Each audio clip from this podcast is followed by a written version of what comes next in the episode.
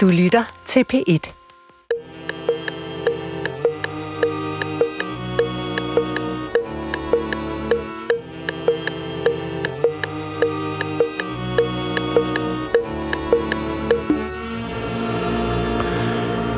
Goddag, mit navn er Peter Lund Madsen, og rigtig hjertelig velkommen til Hjernekassen på P1, hvor jeg i dag vil lægge ud med at erkende en overtrædelse af gældende lov og ret. Den ligger så langt tilbage, at den, det er sikkert også derfor, jeg gør det, falder for forældelsesfristen, håber jeg. Øh, men altså, dengang jeg var 12-13 år gammel, tror jeg, så var det for mig og mine skolekammerater en øh, yndet handling øh, at tage til Sverige. Over i Sverige købe kinepuff, det var store kinesere, og ulovligt bringe dem gennem tolden til Danmark, hvor vi fik mange tåbelige stunder til at gå med at fyre dette fyrværkeri af. Øh, det var ulovligt, øh, og øh, jeg husker stadig, fordi jeg generelt er et lovlydigt menneske, den for mig ubehagelige fornemmelse af, at man kunne blive opdaget i noget, der ikke var tilladt, da man gik der gennem tolden op i Helsingborg. Jeg kan undskylde mig med, at jeg var familiemæssigt belastet. Specielt min mor øh, var meget glad for øh, den underlige fornøjelse, der var i den tid, øh, at medbringe lige en flaske øh, Campari mere end tilladt. Øh, for derved at føle, at man virkelig havde skudt papagøjen, tjent nogle gode penge, øh, og var kommet til noget, man ellers ikke havde haft muligheden for at være i nærheden af. Øh, det var den tid, øh, en tid, hvor smugling var noget, øh, der var mere centralt i, i, i folkebevidstheden, og øh, det var det også på den større skala. Øh, min morfar, mormor, onkel, tante, fætter og kusine boede på Falster, øh, og tit, når vi var dernede, så håbede jeg, det skete aldrig, men så håbede jeg, at jeg muligvis kunne få øje på en hurtiggående speedbåd, øh, en af Ricardos smuglerbåde, og jeg dermed kunne blive vidne til noget af det, alle vidste foregik smugling i stor skala af cigaretter fra Østtyskland øh, til Danmark. Og så senere hen narkosmuglingen, som jo stadigvæk er noget, vi alle sammen har øh, i vores bevidsthed, men som de færreste forhåbentlig øh, har nogen øh, personlig berøring med. Det skal i dag handle om smugleri. Stort og småt. Jeg har, og stort, øh, jeg har to gæster i studiet. Nils Valkendorf Jensen, Valdersdorf, jeg sagde det, jeg har siddet og trænet, Nils Valdersdorf Jensen, Frederik Strand, velkommen til jer. Velkommen til lytteren, velkommen til Hjernekassen på P1. Du lytter til Hjernekassen på P1 med Peter Lund Madsen. Og i dag der skal det handle om smugleri, og min første gæst er Nils Valderdorf Jensen. Ja. Er det korrekt udtalt? Tæt på. Tæt på. Hvordan udtaler du det selv? Valderstorff. Valderstorff. Velkommen til dig. Du er historiker, du er Ph.D., øh, og du er afdelingsleder på Svendborg Museum, og du har lige udgivet en bog. Ja. Hvad hedder den? Smuglerlandet Danmark, som Den- er kommet øh, på Gads forlag sammen med Museet for Søfart. Ja. Og øh, den handler om smugleri. Kan du fortælle lidt om din bog, og hvorfor du simpelthen... Altså, hvorfor kom du til at... For det, er- det er et stort arbejde at skrive en bog. Hvorfor, hvorfor blev det det? Men det gjorde det, fordi, som du selv har været inde på, så sker smugleri selv de bedste familier. Også i min egen. øh, og øh, det startede egentlig på den måde, at jeg blev opmærksom på, at der er alle de her historier. Altså, vi har et øh, museumskib Viking, som er et gammelt tolvfartøj fra 1897, så der var jeg ude at sejle og skulle fortælle nogle historier til dem, der var ombord, og så Jamen, så fortalte jeg lidt uh, smuglerhistorier, hvad jeg nu havde fundet i byhistorien og på nettet, og så fortalte folk mig bare de vildeste historier tilbage. Alt det, de selv havde lavet, og alt det, de vidste, der var sket i området, og jeg ligesom blev opmærksom på, hov, der er noget, noget her, som ikke, der ikke er nogen, der har skrevet om før. Altså, der er en helt smuglerhistorie, en folkelig tradition for smugleri, som rækker århundreder tilbage. Så det er det, jeg har skrevet om i smuglerlandet Danmark. Det er jo så den danske folkesport smugleri fra 1750 og så frem til år 2000. Og hvad er smugleri, og hvorfor er det noget, man kan gøre? Jamen, det, smugleri er jo, når man fragter en vare hen over en grænse. Så der skal grænser til, før man kan gøre det. Og øh, det kan jo være varer, som er forbudte eller belagt med afgifter. Det er enten, så får man de forbudte varer ind, eller man slipper for afgiften. Og det er jo noget, der finder sted i grænselandet. Og det, øh, dem har vi faktisk mange af. I dansk, på dansk, der taler vi jo i bestemt ental om grænsen i Sønderjylland, men der er jo rigtig mange. Det sydfynske øhav, som jeg har beskæftiget mig meget med, er et grænseland. Det samme med Øresund.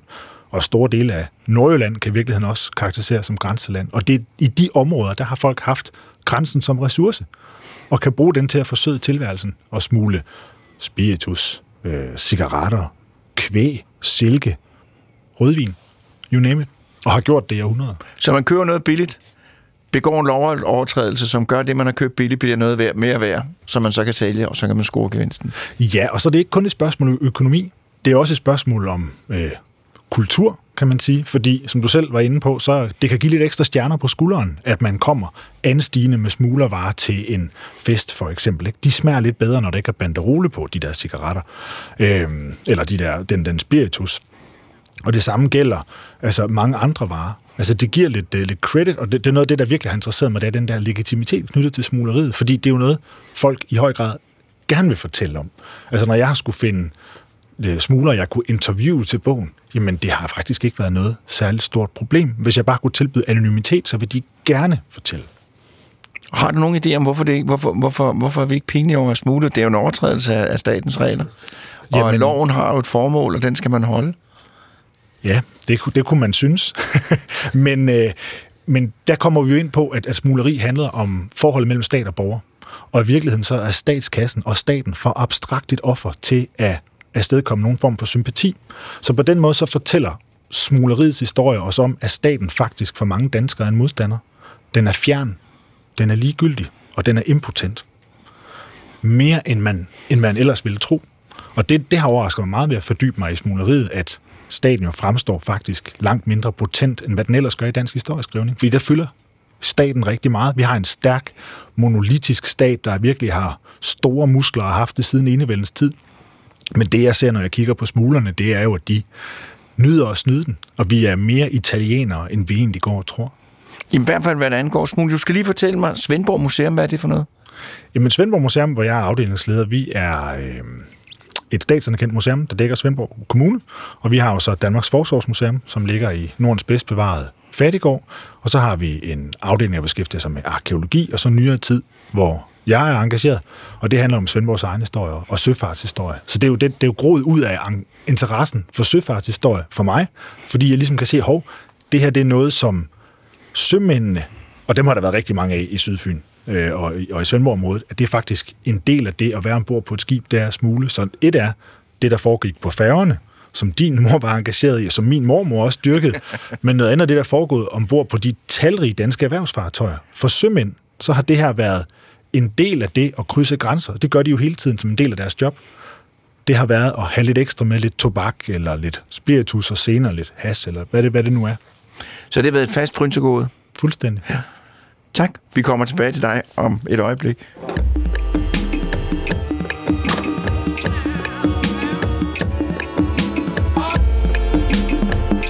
Du lytter til Hjernekassen på P1 med Peter Lund Madsen. Som i dag handler om smugleri. Min næste gæst det er Frederik Strand, historiker, museumsleder på Politimuseet. Velkommen til dig. Vil du også lige fortælle lidt om dig selv, om hvorfor, hvad din tilgang til smugling er, historisk fagligt set? Øh, ja, jeg er jo, som, øh, som du nævnte, daglig museumsleder på, øh, på Politimuseet, og jeg har beskæftiget mig med politihistorie og efterforskning i snart mange år, øh, og ud fra mange forskellige øh, perspektiver, men et af perspektiverne, det er blandt andet øh, narko. Fordi altså, narko-efterforskning og narkosmugling er, er simpelthen vævet ind i, øh, i politiarbejdet. Det er en del af efterforskning, og måske en af de vigtigste dele af politiets efterforskning.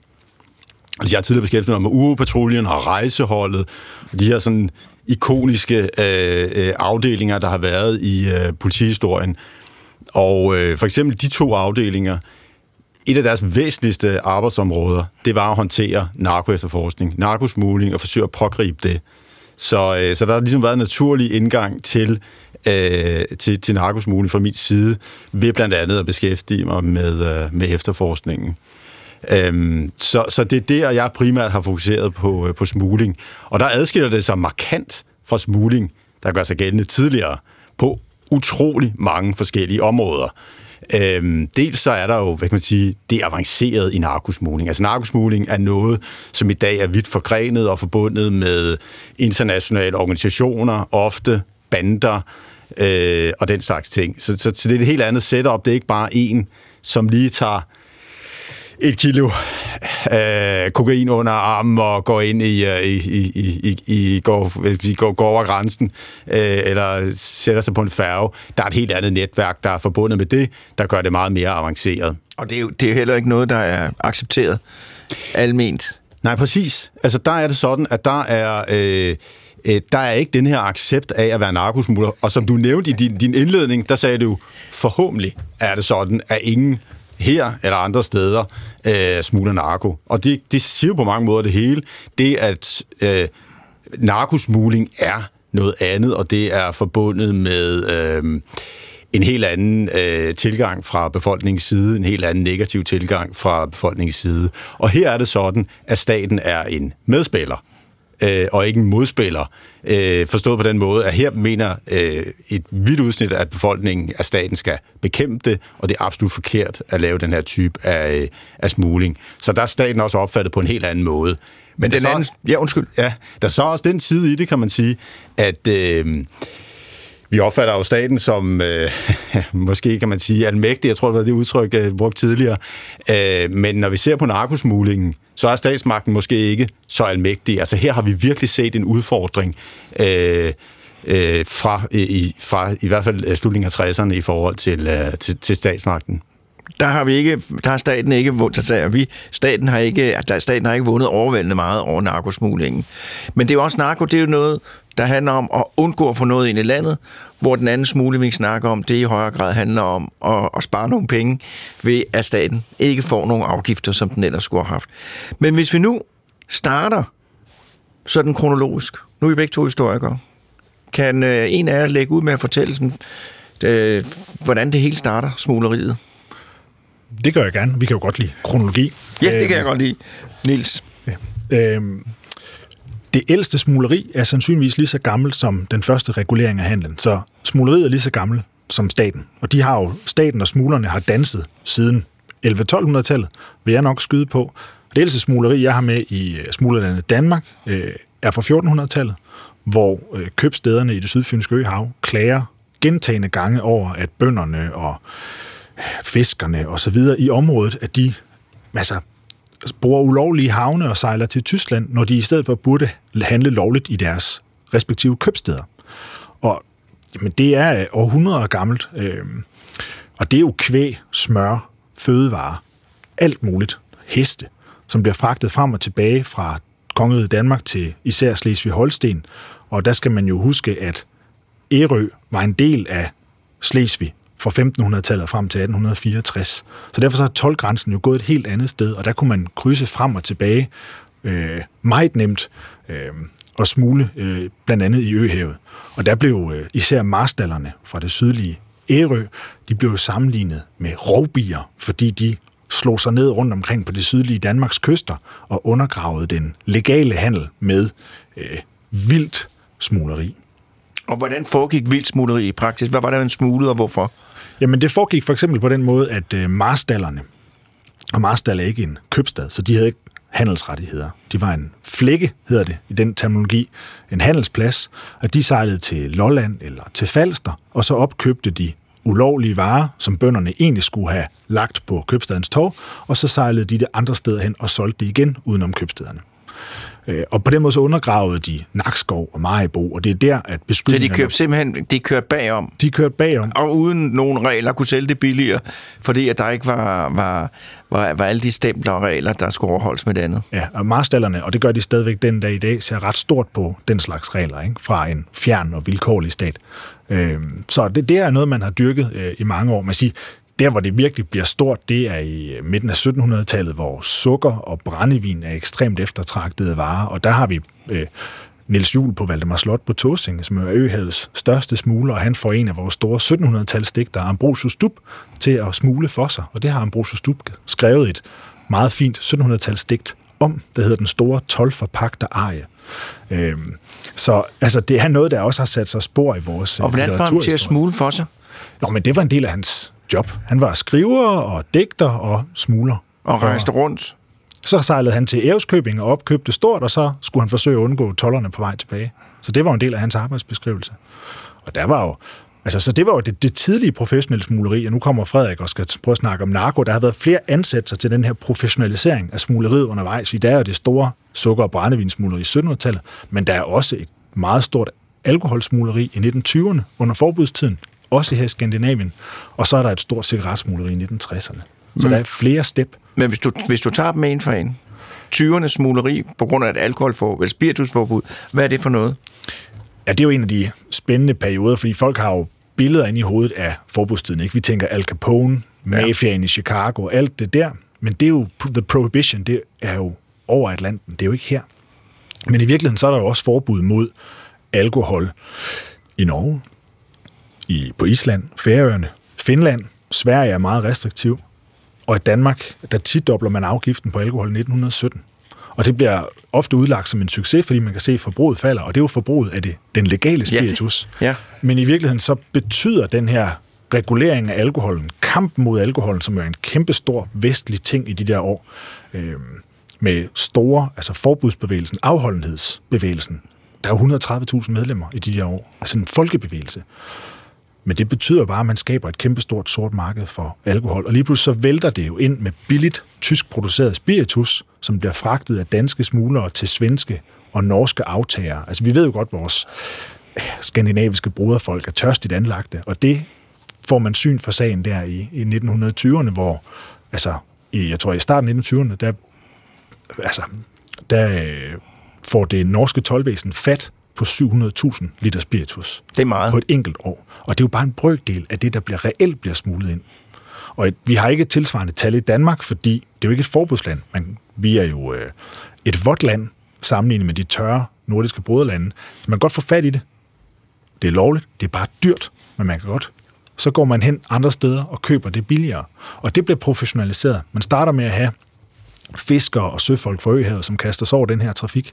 Men så kommer den københavnske underverden og begynder at bruge de sydlige kyster til den her handel. Det er simpelthen for stort til at overlade til de lokale. Ja, og der er for meget profit i det. Ja. Altså, hvis du køber en dunk med 10 liter spiritus i Tyskland for en cirka for en krone, så kan du sælge den for 15 til 25 kroner i Norge. Så profitraten er tårnhøj. Så altså, øh, det er meget store mængder, der bliver smuglet, og især til Norge. Og det ender med, at altså, staterne starter internationalt samarbejde op for at bekæmpe det her, og der er smuglerne nødt til at gribe til nye midler. Så det er jo også et kapløb, og smuglerne er lige et skridt foran. Så det, de ender med at gribe til der i 20'erne, det er at have store depotskibene ligge i øh, internationalt farvand, fyldt med altså, tusindvis af liter spiritus, og så kommer der småskibe ud til Hertas Flak i, øh, i Kattegat, og samler spiritusen op, og så sejler ind til Sverige, Norge eller Danmark. Øh, så der er et, også meget store øh, mængder i spil. Er det noget, der giver en hård straf? Det er sjovt, at når man ser på de der professionelle smuglerperioder, så, så er der altid en, en, en kalibrering af statens værktøjer til at kaste sig over smuglerne. Så til at starte med, så er det jo ofte øh, bødestraffer, måske et altså man konfiskerer fartøjet, men ellers så er straframmen ikke særlig hård. Og det er jo en af de der værktøjer, man hele tiden skruer på, både i 1920'erne og 1960'erne. Så lige pludselig så, så bliver man nødt til at, hmm, ja, at skrue op for, for skræmmekampagnerne og for straffene. Øh, og det kan man se altså på tværs af tid, at det starter med, at man er lidt mere blide, og så rykker man hårdt ind og konfiskerer og bøder, og mange af dem bliver også til politisager, hvor der er større straffe involveret. Men det her, det er jo noget af det, der er med til at brødføde og organisere en underverden, som bliver tilført en hel masse penge, som de relativt nemt kan tjene ved at købe noget spiritus ned i Tyskland og sælge, sende det til Norge og Sverige. Ja, og det er meget vanskeligt at, at, at, at hindre, fordi at det danske tolvvæsen jo faktisk stoppede sin maritime kontrol stort set i 1904, fordi man fra talerstolen sagde, jamen systematisk smugleri kan nu til dags ikke tænkes sat i scene herhjemme. Og det var jo ret optimistisk. Øh, og det betød, at de der smuglerier begyndte i 1918 og ja, lige omkring Første Verdenskrigs afslutning, jamen der står man jo fuldstændig uden øh, kontrolmuligheder. Man har en patrulje, som i interne dokumenter bliver karakteriseret som en paudi. Og det vælter bare ind. Du lytter til Hjernekassen på P1 med Peter Lund Madsen. som i dag handler om smugleri, og vi har hørt om, hvordan man i 1904 mente, at, at smugleri i hvert fald med både øh, var ved at være overstået. Og det har det jo så ikke været, fordi at der var 20'erne, som du lige har fortalt, hvor, hvor der var en masse spiritusmugleri. Hvad sker der så? Men spiritusmugleriet, det, det fortsætter øh, i store del af 1920'erne, og men tager gradvist af i løbet af 30'erne, fordi man får styr på det internationale samarbejde, man får styr på bekæmpelsen, man skruer en lille smule ned for afgifterne i Danmark, og man afliver forbeholdene og forbudene i øh, Norge og Finland og også i USA. Så man, man stopper den øh, meget hårde bekæmpelse af alkoholforbruget, der ellers har været, og så trækker man sig lidt tilbage fra statens side, og så går spritsmugleriet i sig selv igen.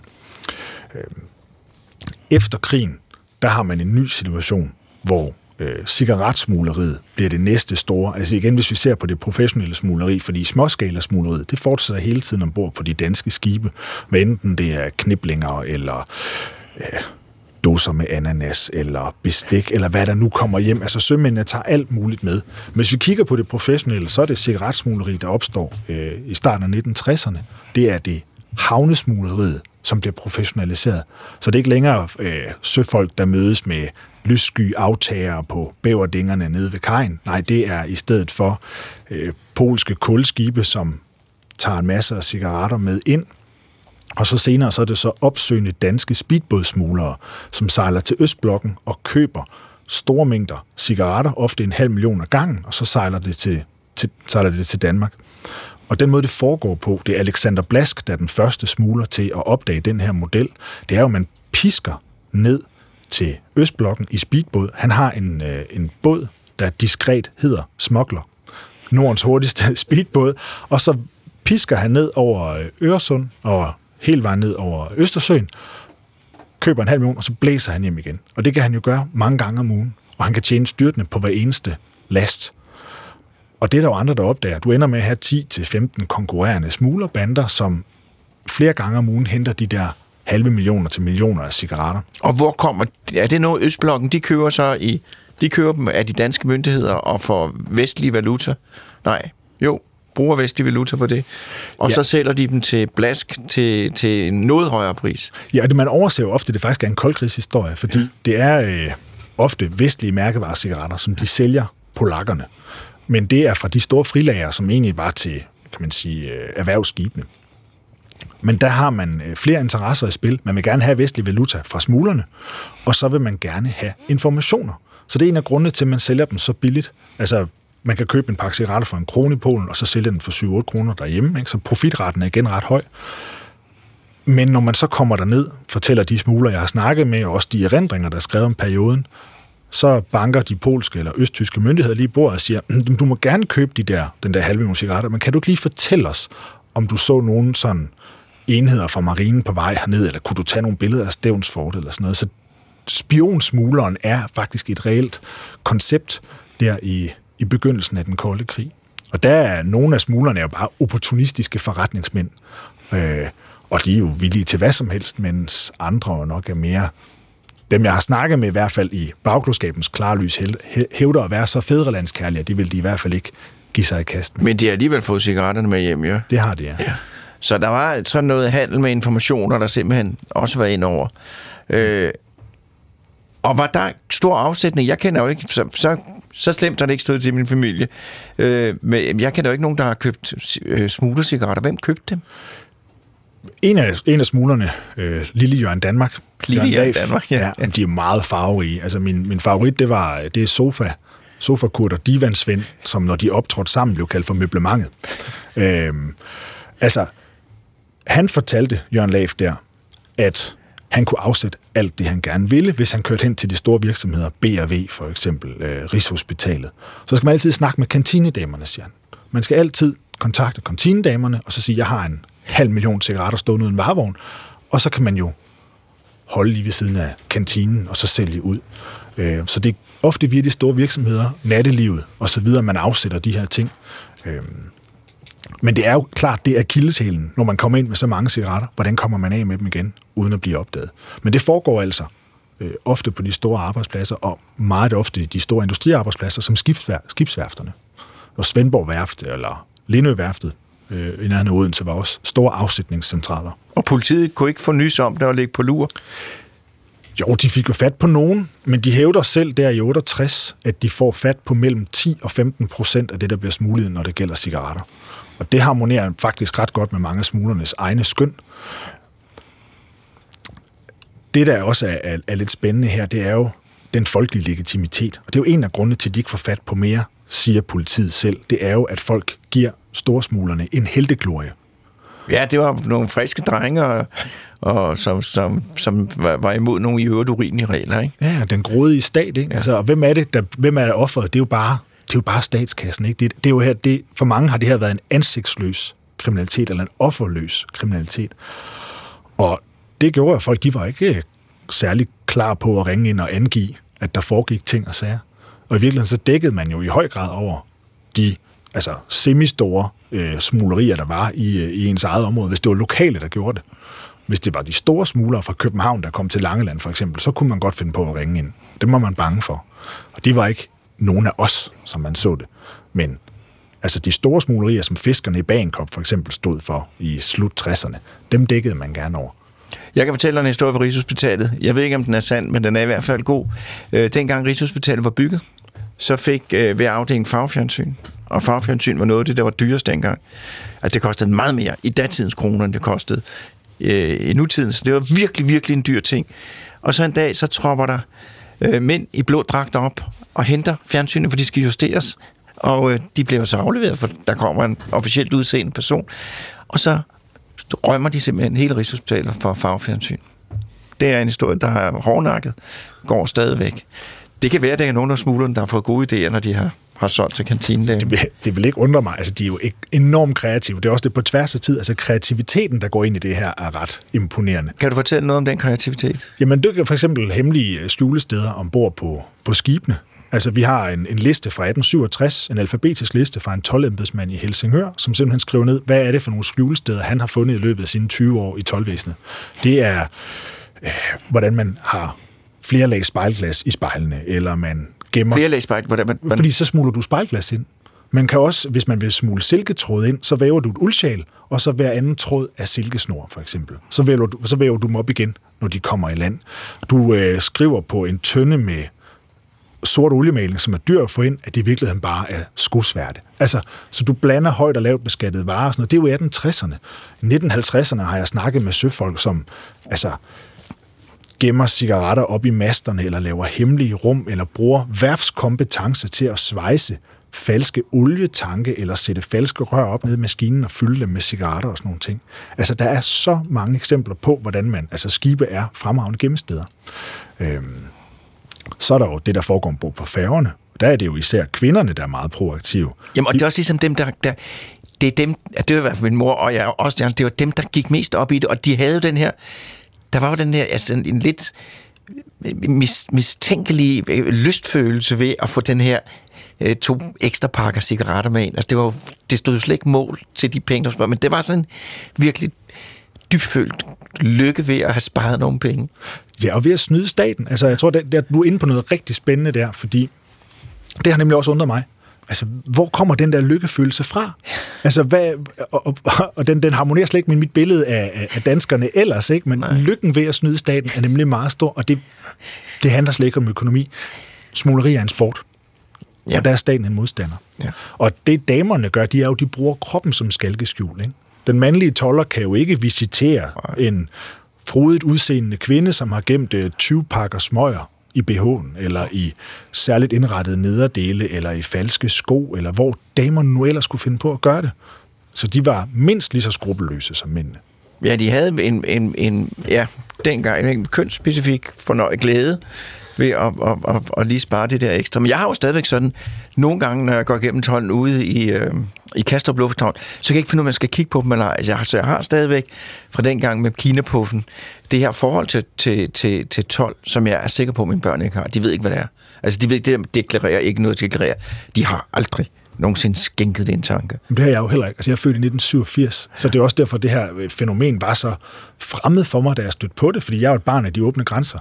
Øh, men for alle øh, i de, altså på Sydfyn, eller i Sønderjylland, Nordjylland, eller langs øh, Øresundskysten, jamen for 30 år siden, så var det jo en vigtig del af hverdagen. Altså, det var sådan, man kunne få lidt ekstra til festen i weekenden og sådan noget. Og det, det, det var så småskala smugleriet, ikke? Storskala smugleriet foregår stadigvæk, og det kan Frederik jo fortælle mere om, og det er jo, det er jo nogle helt andre ting. Men øh, småskala smugleriet, Men det er det næsten her, væk. det her, på mange måder alligevel, smugleri med folkelig opbakning, det blev jo alligevel organiseret, og der opstår jo, du sagde Divan, Svend og Sofa Jørgen. Øh, kan du fortælle noget om de der bander, som, som jeg godt kan huske? Øh, hvordan var forholdet til dem, og hvad, og hvad, hvad, hvad var det egentlig? Ja, de starter jo der i midt-60'erne som sådan ret altså folkeligt borne grupper af store smuglere, som pisker afsted der i speedbåde til øh, de østtyske byer og køber cigaretter op, og så tager dem med tilbage. Og de er jo på forsiden af billedbladet, de er ekstrabladet, og de er mediedarlings. Hvad fortæller de for nogle historier? Jamen, de fortæller jo om alle de damer, de er sammen med i Polen, og for alle de cigaretter, som de smugler ind, og hvor dumme politiet er, og hvor dumme tollerne er, og sådan nogle ting. Altså, det, det er et medieshow, og de elsker det. Og det er på en helt anden måde, end hvad narkotikasmuglerne i dag kan præstere, fordi de er jo, dem her, de er jo accepteret. De er ikke illeset, men det bliver det i løbet af start 70'erne, hvor der kommer konflikter i bandemiljøet, og hvor øh, volden, den bliver tydelig. Øh, der er på et tidspunkt en tolvembedsmand, der bliver kidnappet ombord, i forbindelse med en visitation ombord på et skib, ikke? og så falder helteglorien fra storsmuglerne. Men i mange år, så er det jo sådan noget, at børn, de leger Ben Ricardo ud på villavejene i de nye etablerede parcelhuskvarterer. Han var en folkehelt. Fortæl lidt om Ben Ricardo. Jamen, Ben Ricardo, han er jo måske den mest legendariske af de her smuglere. Altså, en selvbenævnt øh, smuglerkonge, øh, drikfældig. Øh, jeg tror, han endte med at have syv forskellige koner, øh, hvoraf flere begik selvmord. Øh, og, og meget øh, brodende, og vil gerne fortælle om sine øh, bedrifter i medierne. Han havde faste kontakter på Ekstrabladet, han tit ringede til og fortalte om sin, øh, sine udskejelser. Og det væltede ind med, med cigaretter, som han stod bag sammen med Alexander Blask. Og de var jo mere tavse og måske også lidt mere øh, professionelle i deres tilgang til det, hvor Ben Ricardo han egentlig virkelig nød opmærksomheden. Og Ricardo, han, øh, han blev også så profileret, at han var nødt til at flygte til sidst. Han flygtede til Tormolinos i Spanien, hvor Franco jo stadigvæk stadig på magten.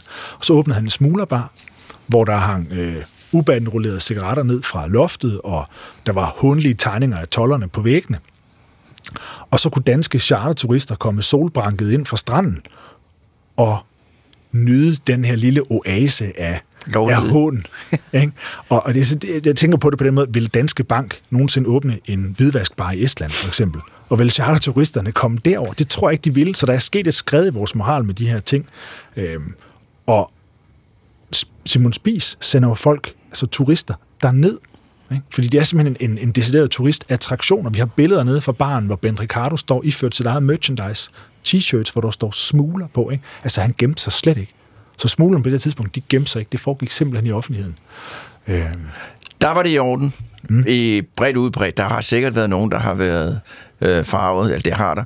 Men da det så begynder at blive voldeligt, da det kriminelle, rent kriminelle aspekt træder frem, øh, og det bliver en krig, så mister det alligevel sin, sin, sin helteglorie. det gør det. Altså, så, og, noget af det, der faktisk er med til at fjerne helteglorien, det er jo, øh, det er jo den bygning, vi sidder i nu, det, det er, fordi de lancerer øh, Leif Panduros serie Smuglerne i 70-71, som er en af de første sådan krimiserier, der bare rydder gaderne der i monopolets tid. Og det foregår nemlig i det her store smuglermiljø, og der er de ikke hyggelige. Der er ikke noget hygge tilbage. Der er journalisten, som er hovedpersonen, hans kæreste forsøges voldtaget, og det er nemlig hårdt professionaliseret, afstumpet og voldeligt, og der forsvinder helteglorien. Og man kan se, at opbakningen til hårdere straffe mod smuglerne i befolkningen vokser. Øh, og det selvom øh, smuglerne jo faktisk øh, tog rigtig fint imod Leif Panduros initiativ og faktisk tilbød at bruge hans optagelser som dække for reelt smugleri, som Leif Panduro kunne få en andel i, hvis det var. Så man så også takke nej til. Jeg kommer tilbage til dig senere. Du lytter til Hjernekassen på P1 med Peter Lund Madsen. som i dag handler om smugling, og vi har jo hørt nu indtil videre mest om, den, om, om det, der startede som det, kan man sige, hyggesmugling. Øh, smugling af cigaretter og afgiftsbelagte ting.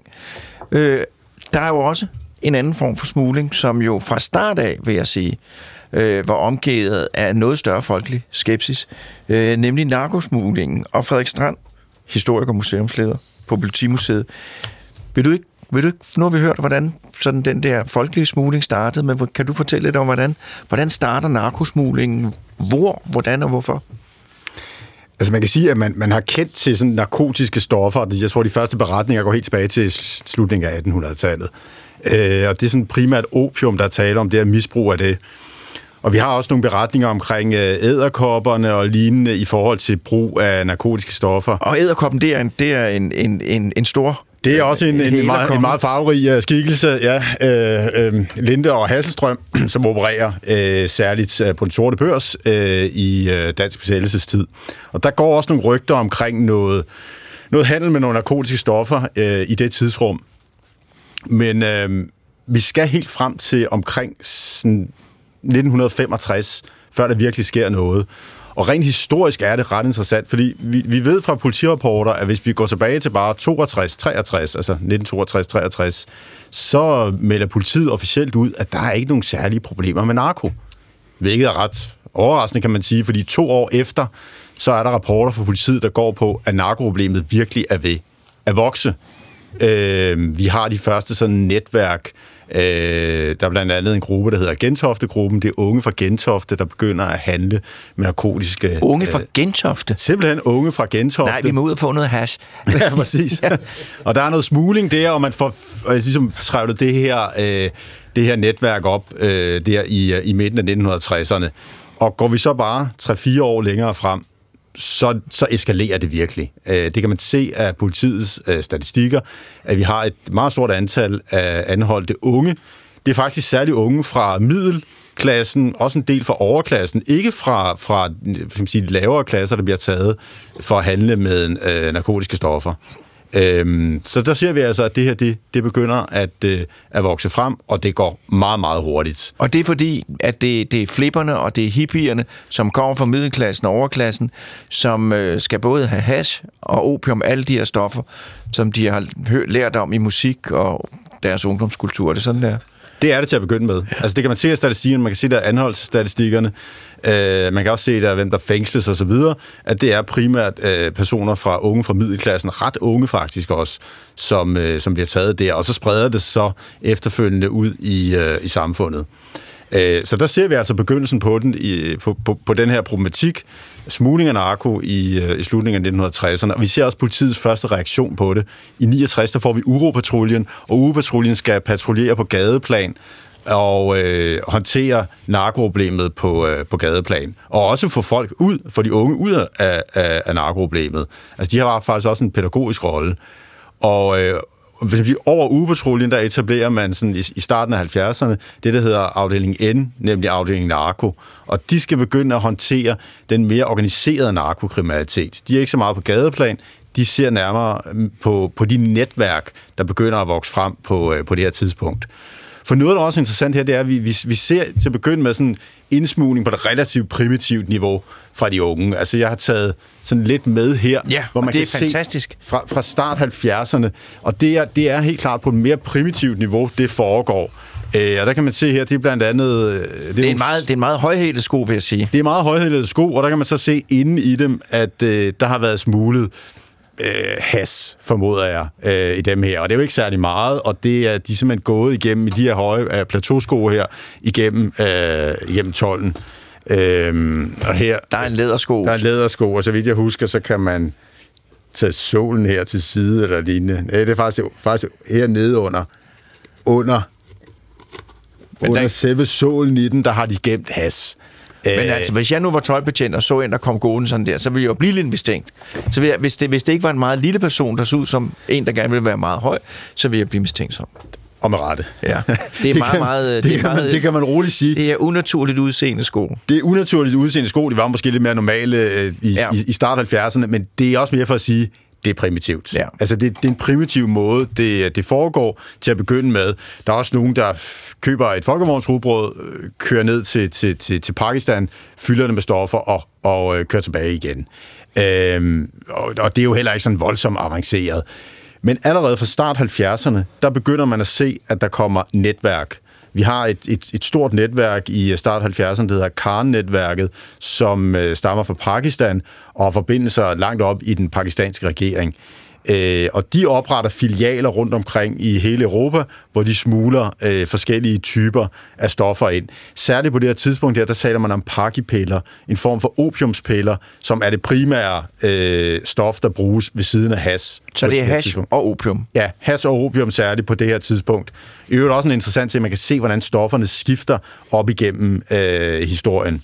Men her der er der altså særligt øh, opium, øh, som, som, øh, som kommer ind på det her tidspunkt. Øh, og det, det sker igennem de her distributionsnetværk. Og de begynder, nu er det ikke bare sådan, at man øh, smuler igennem øh, udhulede sko, at de begynder at oprette nye firmaer, blandt andet også i, i Danmark, øh, blandt andet sådan nogle marmorfirmaer, øh, og det er sådan en skalkeskjul for, Øh, de stoffer, der bliver smuglet ind. De bliver smuglet ind i forskellige ladninger af marmor, og så bliver de, øh, øh, og, og så er der de her firmaer, som bliver oprettet, der øh, sørger for at importere øh, marmoren, hvor der så er de her øh, stoffer i. Og der kan man jo allerede se, at det er langt mere avanceret det her. Det kræver et, et helt andet type af netværk, end, øh, end man tidligere har set. Og det starter altså i løbet af, af, af start 70'erne, midt 70'erne, da der allerede øh, undervejs der. Så det er jo en meget, meget klar op, opvisning af markedsmekanismer, at øh, i starten, øh, så, er det, så går amatøren i gang, men så er der nogen, der finder ud af, at det her, det er noget, hvor man kan tjene rigtig mange penge, og så professionalisere det. Og du vil gerne sige... Øh, det, det, det, det, det med markedsmekanismen, det var egentlig ret interessant, fordi der er jo mange, der peger på, at den sorte økonomi er mere omstillingsparat end den hvide. Så når der er muligheder, så er netværkene er jo faktisk rigtig ressourcestærke og gode til at gribe de muligheder, der opstår. Øhm, og det er jo også derfor, at der er nogen, der skyder på, at de har mellem altså 2-10 procent af den globale Økonomi. BNP i dag. Ja. Smugler. Mm. Netværk. Ja. Og det lyder heller ikke helt usandsynligt, fordi man ser på de her netværk her, og hvad de råder over, øh, altså så er det ofte enorme kapaciteter. Øh, altså hvis vi nu for eksempel ser på de her netværk, der funderede også til at begynde med nede i Pakistan, så har de jo forbindelser øh, helt op i, i, hvad skal man kalde det, i øh, det hvide system. Og det er jo også det interessante ved det her, det interessante ved, ved narkokriminaliteten, det er, at den er i meget høj grad ender med at blive filtreret ind i det almindelige politiske system og myndighedernes system i det hele taget, også politisystemet, for ellers kan det ikke fungere, ellers kan det ikke virke øh, på den her måde her. Så det ser man så også en sammenblanding af sort og øh, legal økonomi på en eller anden mærkelig måde, øh, som vinder indpas i forbindelse med, øh, med narkokriminaliteten. Og så er der også, der er den her side også i narkokriminaliteten, som jo spiller en rolle i Danmark, og som også, øh, tror jeg, spiller en meget afgørende rolle i forhold til den øh, hvad skal vi sige, fraværende accept, der er i forhold til den her type af smugling, og i det hele taget brugen af, af de her stoffer. Og det er, at i løbet af 1970'erne, der ser vi jo banderne vinde frem. Øh, fra slut 70'erne ser vi... Øh, øh, altså først øh, bullshit, og så kommer Hells Angels, og senere har vi Banditos og den slags ting. Og på en eller anden måde er de jo også vævet ind i hele den her narkokriminalitet. Altså en del af fundamentet for, for de her bander, det er smuglingen af narko på en eller anden måde. Og de bander bliver jo også ret hurtigt forbundet med noget negativt. Uh, altså deres voldsparathed er jo af en helt anden karakter, end også hvis vi ser for eksempel på, uh, på de her cigaretsmugler, som opererede i 60'erne. Altså, det er en helt anden type. Det er en helt anden type af, af, af drab og mishandling og den slags ting, vi ser, når vi ser på rock- og bandekriminaliteten. Og det tror jeg også spiller ind på befolkningens opfattelse af, hvordan vi lige skal øh, øh, håndtere øh, narkokriminaliteten. Men der er jo også det der med, at, at vi drikker jo alle sammen, og specielt i 60'erne, der drak og røg vi jo alle sammen, og det var jo helt fint, det var ikke nogen, skulle blande os i. Hvorimod øh, min morfar for eksempel, syn på narkomaner og langhåret, altså den var meget, meget, meget negativ. Det var noget, der virkelig skulle holdes ude. Ja, og, og det, det, det har du helt sikkert også ret i. Det er så måske lidt mere problematisk, når vi ser på has. Øh, og i hasmugling er der jo rigtig, rigtig mange penge, og der er mange store interesser i hasmugling. Men så, og, og, og grunden til det, det er jo, at der er rigtig, rigtig mange, der bruger has. Så has er jo meget udbredt og kunne på den måde godt blive en folkesag og har jo også til tider været oppe som øh, en, øh, noget, der er blevet promoveret i hvert fald nogle dele af samfundet, for eksempel Christiania og brugen af has der og så videre. Men alligevel, så tror jeg, der er noget mere negativt forbundet med det. Og det skyldes netop de grupper, der sidder på hashandling og, og indsmuglingen af has. Altså for eksempel banderne. Der er jo ingen, der er i tvivl om, at hvis vi ser på Pusher Street, så øh, er banderne engageret i det og involveret i det, og det gør, at det er forbundet med noget andet, øh, og, og også en anden øh, accept, end hvis vi ser på for eksempel sådan noget som, øh, som cigaretsmugling. Øh, så det, der, der, der, der tror jeg fortsat, der er øh, øh en forskel. Og det er altså fordi der i, i, øh, i, i 70'erne, start 70'erne, der begynder de her motorcykelbander at komme, som jo fra starten af øh, bliver set på med, med, med, med redsel og afstand, øh, og de er jo også meget voldsomme. Og det er dem, der bliver associeret med, med narkokriminaliteten. Ja, det er det. Altså i høj grad.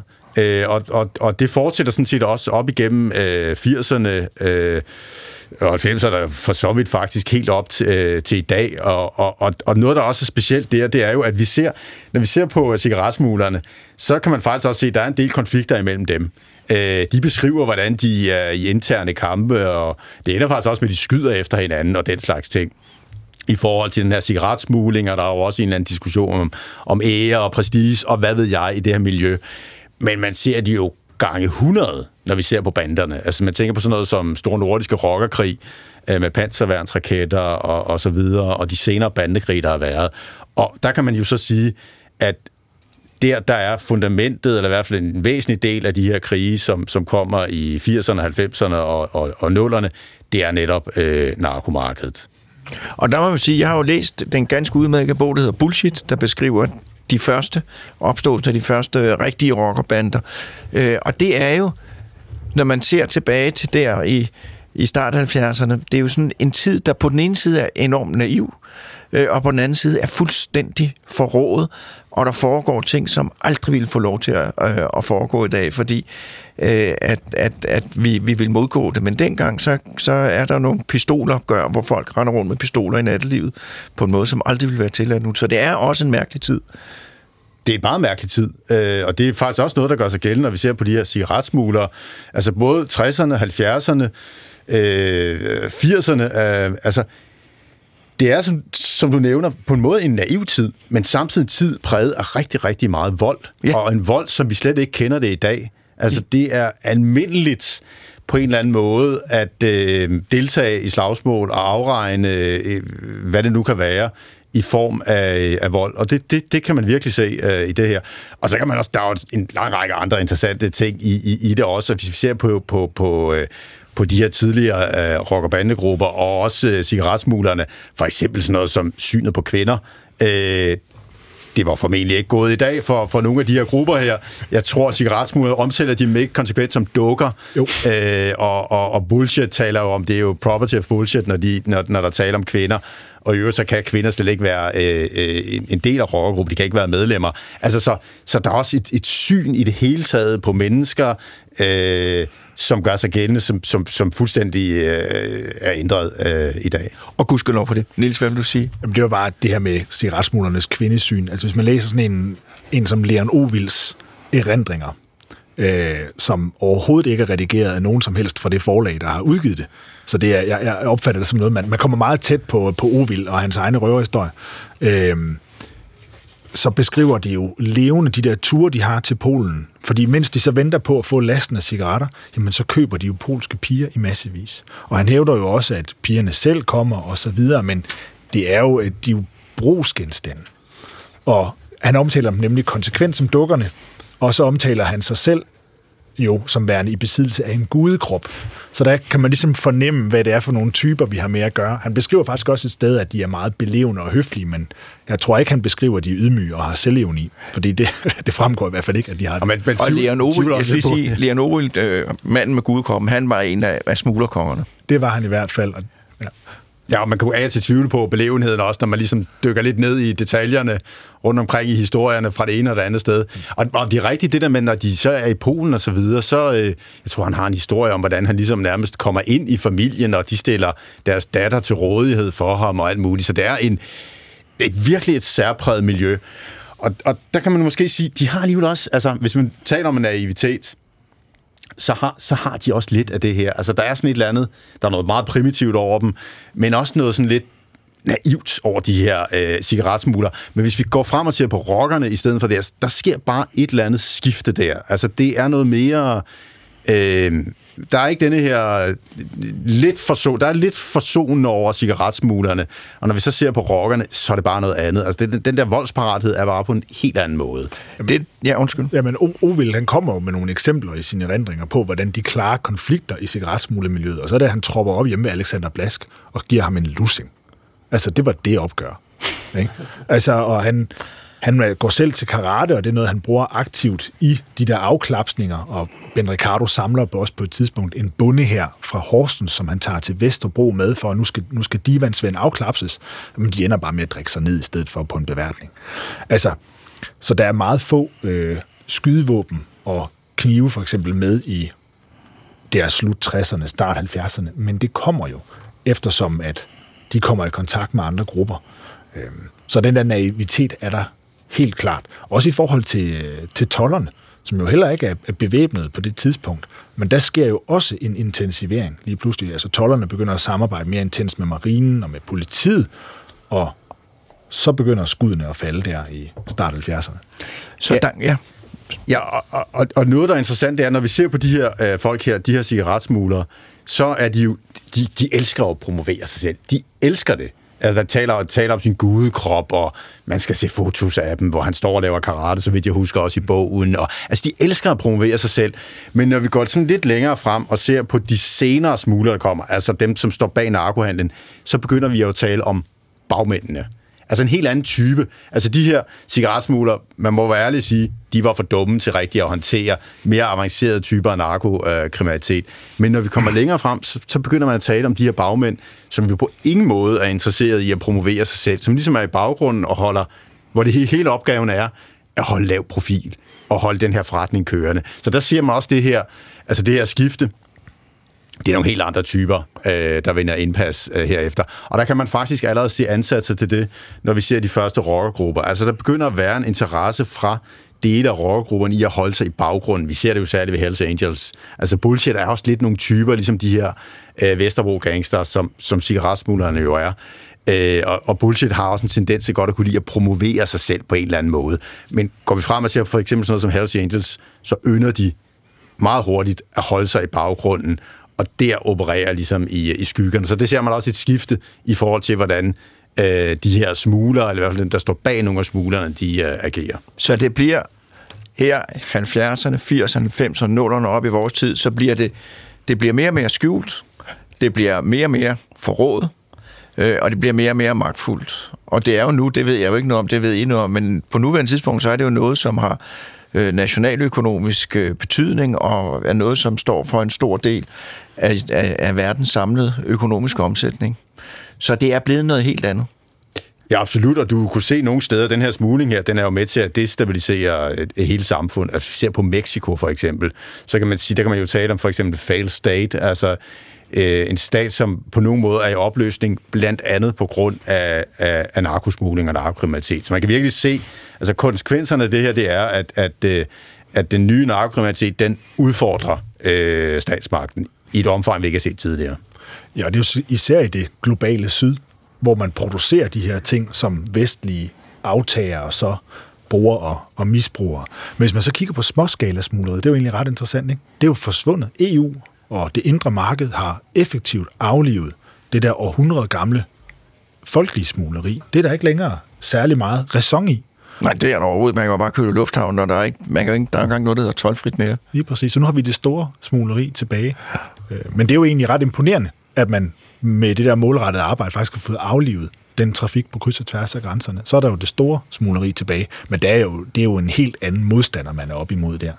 Altså, skibskontrollen dag skal jo kæmpe mod folk, som med værfskompetence får sat øh, store øh, partier kokain på, altså udenbords på skibene under vandlinjen, som man skal have undervandsdroner for at få fat på. Altså, de har callcentre for kokain, og altså... Callcenter for kokain, hvad er det for noget? Jamen, det er noget af det, som er, er påpeget nogle af de nye rapporter fra EU, det er jo, at man, altså nogle af de her miljøer har oprettet det sidder callcenter, hvor du kan ringe ind og bestille, hvad du skal have. Og så kommer det. Og så kommer det. Men vi har også mere nu at stå imod med, end man havde dengang. i 60'erne, hvor man kunne købe, kunne købe Danmarks hurtigste speedbåd, og så sejle fra dem alle sammen. øh, ja, øh, det er jo det er jo på nogen måde lidt romantiske gamle dage, øh, når man tænker om smugling dengang og nu. Øh, men, øh, men, øh, men der er ikke så meget ved at smule hyggesmule, og man, jeg tror ikke, man kan få Kina på de der kinesere i Sverige mere. Og jeg kunne aldrig, i hvert fald aldrig finde på at smule mænd, fordi nu er jeg vokset op til at have fyrværkeri. Øh, har I en kort afsluttende bemærkning? Nej, altså man kan sige, at, at når vi ser på den her type af, af, af smugling, som, som jeg særligt har beskæftiget med, for eksempel narkokriminaliteten, øh, så kan man jo også diskutere det her øh, omkring, øh, ja, hvordan forholder man sig til det nu? Øhm, det er legalt at købe øh, cigaretter og spiritus, men hele legalitetsprincippet omkring øh, for eksempel brug af has, det er jo også noget, der, har, der ligesom har vundet indpas. Men det er jo en helt anden diskussion. Det er en hel serie af hjernekasser. Jeg vil ja. bare gerne... Niels, fem sekunder. Fem sekunder. Jeg har en øh, lille, et lille karton smuglercigaretter liggende inde på mit skrivebord på Svendborg Museum, som en anonym person i Svendborg har doneret til mig, fordi det kan man købe på beværtningerne nu. Så det er, der stadig. det er der stadig. Det er der stadig. Og øh, det var ikke nogen opfordring. Det var en advarsel til politiet, at øh, det foregår stadigvæk 12 Tusind tak, fordi I kom. Øh, tak til lytterne, og overhold loven altid til bogstavet. Og på gensyn, genhør om en uge.